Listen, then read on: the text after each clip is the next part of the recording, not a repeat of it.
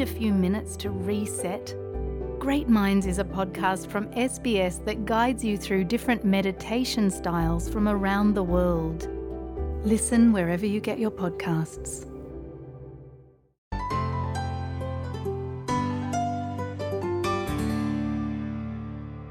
दोस्तों, आज S B S Hindi के साथ जुड़ रहे हैं Irfan Malik. Irfan Malik associate national chair हैं ऑस्ट्रेलिया इंडिया बिज़नेस काउंसिल के और न्यू साउथ वेल्स की ब्रांच के अध्यक्ष भी हैं। आज वे हमसे जुड़ रहे हैं क्योंकि फेडरल बजट में पंद्रह साल में पहली बार सरप्लस देखा गया है, यानी मुनाफा देखा गया है और ये मुनाफा है बाईस दशमलव एक बिलियन डॉलर का।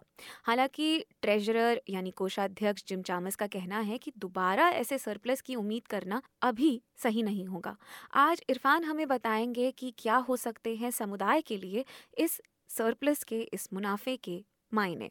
इरफान, आपका एसपीएस हिंदी में बहुत बहुत स्वागत है।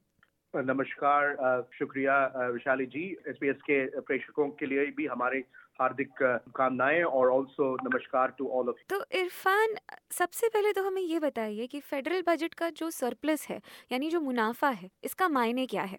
तो अगेन uh, हमारे पर्सपेक्टिव uh, में ये प्रोजेक्टेड सरप्लस जो है ये again based on the market trends and inflation driven है और इवन रिसोर्सेज फ्यू सेक्टर्स में कंटिन्यूड प्रोग्रेस uh, हुआ है। उसकी वजह से ये सरप्लस प्रोजेक्टेड अचीव हुआ है। बिज़नेस सेंस में ब्रॉड स्पेक्ट्रम में लार्ज बिज़नेस से e से स्मॉल मीडियम बिजनेसेस में कितना इसका फ़ायदा होगा और अल्टीमेटली एंड हाउस होल्ड में कितना बेनिफिट होगा वो तो जूरी इज़ आउट देयर हालाँकि गवर्नमेंट डेफिनेटली बोथ फेडरल और स्टेट लेवल पे मेजर्स अनाउंस कर रहे हैं uh, कि कैसे इन्फ्लेशन को कंट्रोल किया जाए एज वेल एज जो इंटरेस्ट रेट uh, जो है uh, उसको भी बैलेंस किया जाए। तो ये अल्टीमेटली आउटकम्स तो अभी हमें नज़र नहीं आ रहे अभी इमीडिएटली बोला जाए। लेकिन ये मानना है हमारा भी कि कुछ मेजर्स इन्होंने अनाउंस किया है। डेफिनेटली थोड़ा गवर्नमेंट स्पेंडिंग को थोड़ा रेस्ट्रिक्ट किया है। एंड फैमिलीज़ और हाउस होल्ड को बेनिफिट हो।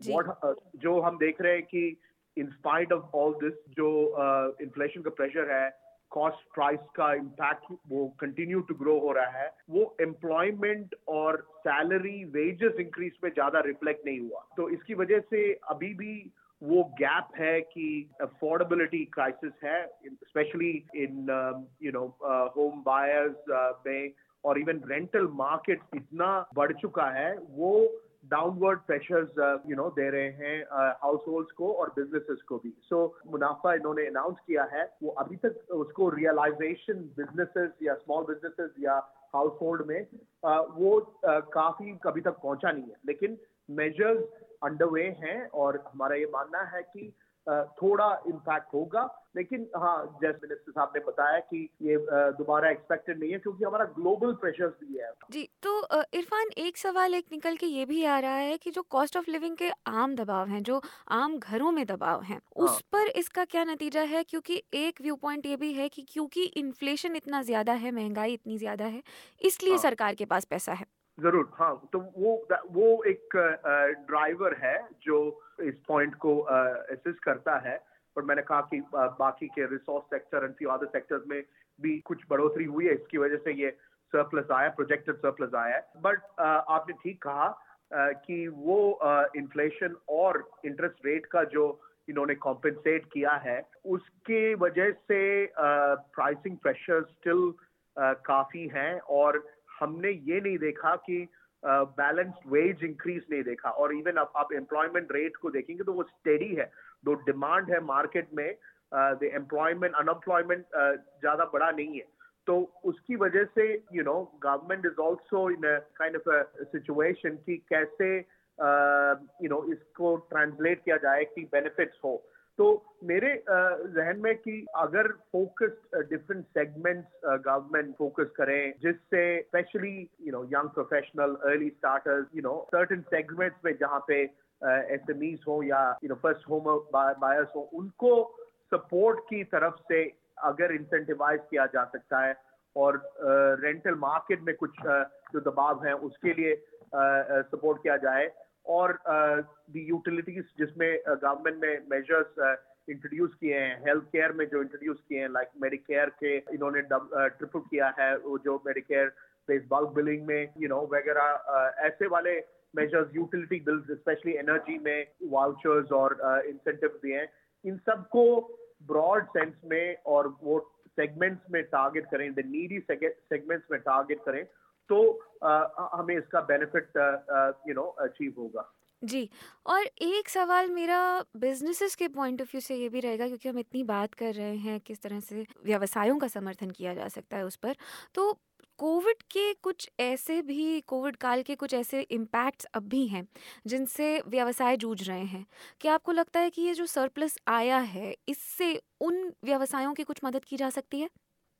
ज़रूर इनफैक्ट ऐसे प्रोग्राम सम ऑफ़ कुछ प्रोग्राम हम भी uh, इस uh, पे हम रीजनल uh, एरियाज़ में और बिज़नेस चेंबर्स के साथ हम काम कर रहे हैं जहाँ पे ये ये कोविड uh, की वजह से ऑब्वियसली यू नो बिजनेसेस को रीस्टार्ट और एक्सलरेट और री एनर्जाइज करने के लिए क्या क्या मेजर्स किया जा सकता है प्लस जो रिसोर्स uh, शॉर्टेज है जो स्टाफिंग एंड स्किल्ड पर्सनल की शॉर्टेज है क्रॉस डिफरेंट सेक्टर्स और ज़्यादातर रीजनल एरिया में भी। हॉस्पिटैलिटी से लेके इंजीनियरिंग से लेके अकाउंटिंग से लेके एडमिनिस्ट्रेशन से लेके you know health care workers सब जगह में जो रिसोर्स शॉर्टेज है वो भी स्मॉल बिजनेसेस को वापस उभर के आने में आ, उनको बहुत तकलीफ़ दे रही है।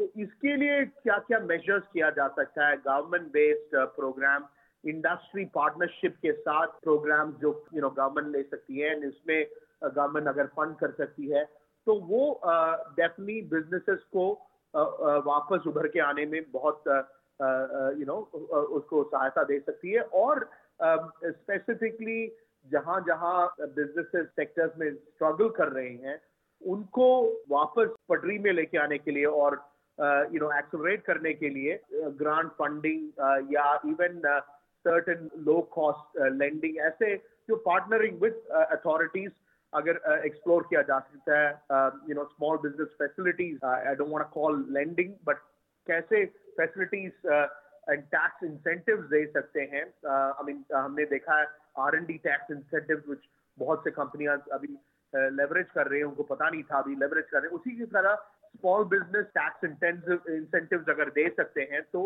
वो इन कंपनीज़ को वापस री एनर्जाइज और एक्सोरेट करने के लिए फ़ायदा हो सकता है। और ये सिर्फ़ गवर्नमेंट का रोल नहीं है। Government with various business industry group के साथ यू नो एक्सिक्यूट करने के लिए प्लान और एक्सिक्यूट करने के लिए इंडस्ट्री बॉडीज लाइक एआईबीसी और हमारे चेंबर्स जो हम डील uh, करते हैं वो साथ में बैठ के ये जुड़ कर सकते हैं। जी तो इरफान चलते चलते एक आखिरी सवाल ये कि समुदाय के लिए कितनी अच्छी खबर है सरप्लस का आना? क्योंकि सभी विशेषज्ञों का तो यही कहना है कि भविष्य में फिर एक बार डेफिसिट आ सकता है। हाँ, हाँ ज़रूर। एंड हमारा जो जीडीपी ग्रोथ ऑस्ट्रेलिया में देखा गया है उतना सिग्निफिकेंट नहीं है। तो और international pressure geopolitical oil crisis resource and commodity crisis China का ट्रेड चैलेंजेस uh, ये सब macro economic and geopolitical pressures जो हम uh, इस uh, जमाने में टाइम में से जूझ रहे हैं तो ये सब रिस्क हैं। लेकिन हालाँकि हमने देखा है ऑस्ट्रेलिया गवर्नमेंट ऑलवेज रेजिलेंट है इवन जीएफसी के थ्रू भी रेजिलेंट है इकोनॉमी हमें अभी डेफिनेटली मेजर्स उठाने हैं जहाँ पे ब्रॉडर स्तर पर फैमिली हाउस होल्ड में डेफिनेटली उस प्रेशर्स को रिलीव किया जा सकता है क्योंकि वो कंज्यूमर स्पेंड का कॉन्फिडेंस बिल्ड करता है। कंज्यूमर स्पेंड ज़्यादा होता है तो इकोनॉमी फिर से ड्राइव होती है। तो जो जो गवर्नमेंट और इंडस्ट्री के साथ मेजर्स किया जा सकता है, वो करना है। और मोबिलिटी जो रिसोर्स क्राइसिस है टैलेंट और रिसोर्स क्राइसिस है, उसके लिए भी targeted skilled migration including regional वो भी हम यू नो इंडस्ट्री और गवर्नमेंट साथ में बैठ के एक्सलेट कर सकती है। Uh, you know, um, end household और families को इंसेंटिव पहुँचना है स्पेशली रेंटल मार्केट ऑल्सो के लिए सपोर्ट होना चाहिए and some kind of you know resilience के लिए जी इरफान आपने इतना वक्त निकाला आज एसबीएस हिंदी के लिए उसके लिए बहुत शुक्रिया